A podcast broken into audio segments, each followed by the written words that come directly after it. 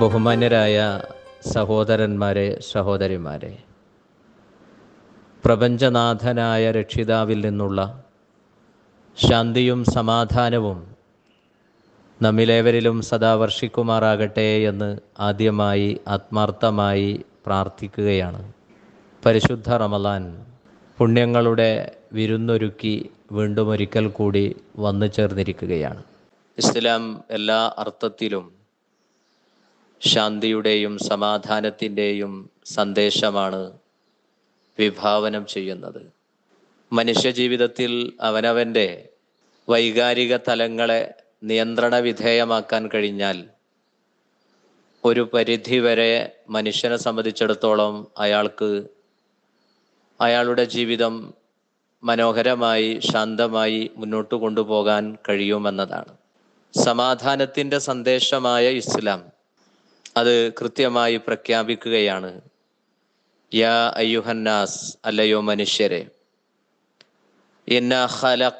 മിൻ സക്കരിൻ നിങ്ങളെ നാം സൃഷ്ടിച്ചിരിക്കുന്നത് ഒരു ആണിൽ നിന്നും ഒരു പെണ്ണിൽ നിന്നുമാണ്. ഒരേ ആണിൽ നിന്നും ഒരേ പെണ്ണിൽ നിന്നുമായി ലോകത്തുള്ള മുഴുവൻ മനുഷ്യർ മനുഷ്യർക്കും ഉണ്മ നൽകിയ പ്രപഞ്ചനാഥൻ എന്തിനു വേണ്ടിയാണ് മനുഷ്യരെ വ്യത്യസ്തമായ ഗോത്രങ്ങളായി സമൂഹങ്ങളായി വിഭാഗങ്ങളായി നിലനിർത്തുന്നത് അതല്ലെങ്കിൽ വളർത്തുന്നത് എന്നതിനെക്കുറിച്ചുള്ള മറുപടിയും അടുത്ത സെന്റൻസിലൂടെ ഇതേ വചനത്തിലൂടെ വിശുദ്ധ ഖുർആൻ നൽകുകയാണ്. വജാൽനാക്കും ഷുഅബൻ വ കബായില.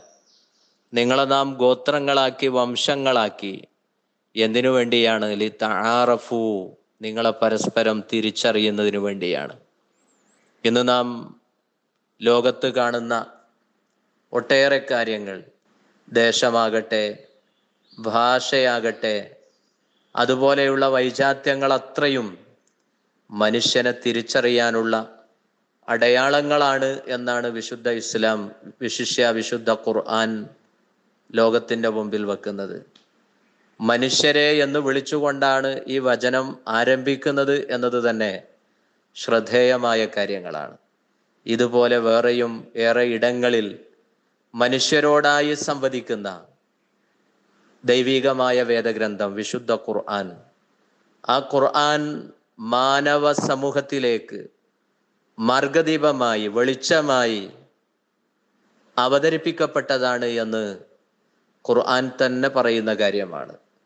ലോകത്ത് അന്ധകാരത്തിൽ എല്ലാ അർത്ഥത്തിലും അന്ധകാരത്തിൽ ജീവിച്ചിരുന്ന ഒരു ജനവിഭാഗത്തെ സംസ്കരിച്ച് സമുദ്ധരിച്ച് ലോകത്തിന്റെ മുന്നിൽ നിർത്തിക്കൊണ്ട് ഖുർആൻ പ്രഖ്യാപിച്ചു. ലോകത്തുള്ള എല്ലാ ജനവിഭാഗങ്ങൾക്കും മാതൃകയായ ഒരു സമൂഹമാണ് നിങ്ങളെന്ന് വിശുദ്ധ ഖുർആാനിലൂടെ അള്ളാഹു പ്രഖ്യാപിക്കുകയാണ്.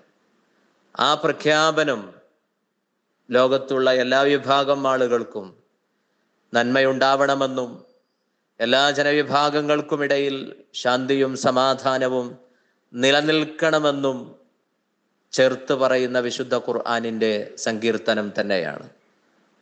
പ്രവാചകൻ കരീം സല്ലല്ലാഹു അലൈഹി വസല്ലമ പറഞ്ഞു ഇന്ന് ലോകത്ത് നിലനിൽക്കുന്ന കാലുഷ്യങ്ങൾ സംഘർഷങ്ങൾ സംഘട്ടനങ്ങൾ ഇവയുടെ എല്ലാം തന്നെ ആധാരങ്ങൾ എടുത്ത് പരിശോധിച്ചാൽ പലപ്പോഴും അടിസ്ഥാനപരമായി ഒന്നുകിൽ ദേശമാണ് അല്ലെങ്കിൽ ഭാഷയാണ് അതുമല്ലെങ്കിൽ വർണമാണ് അങ്ങനെ പലതുമാണ്.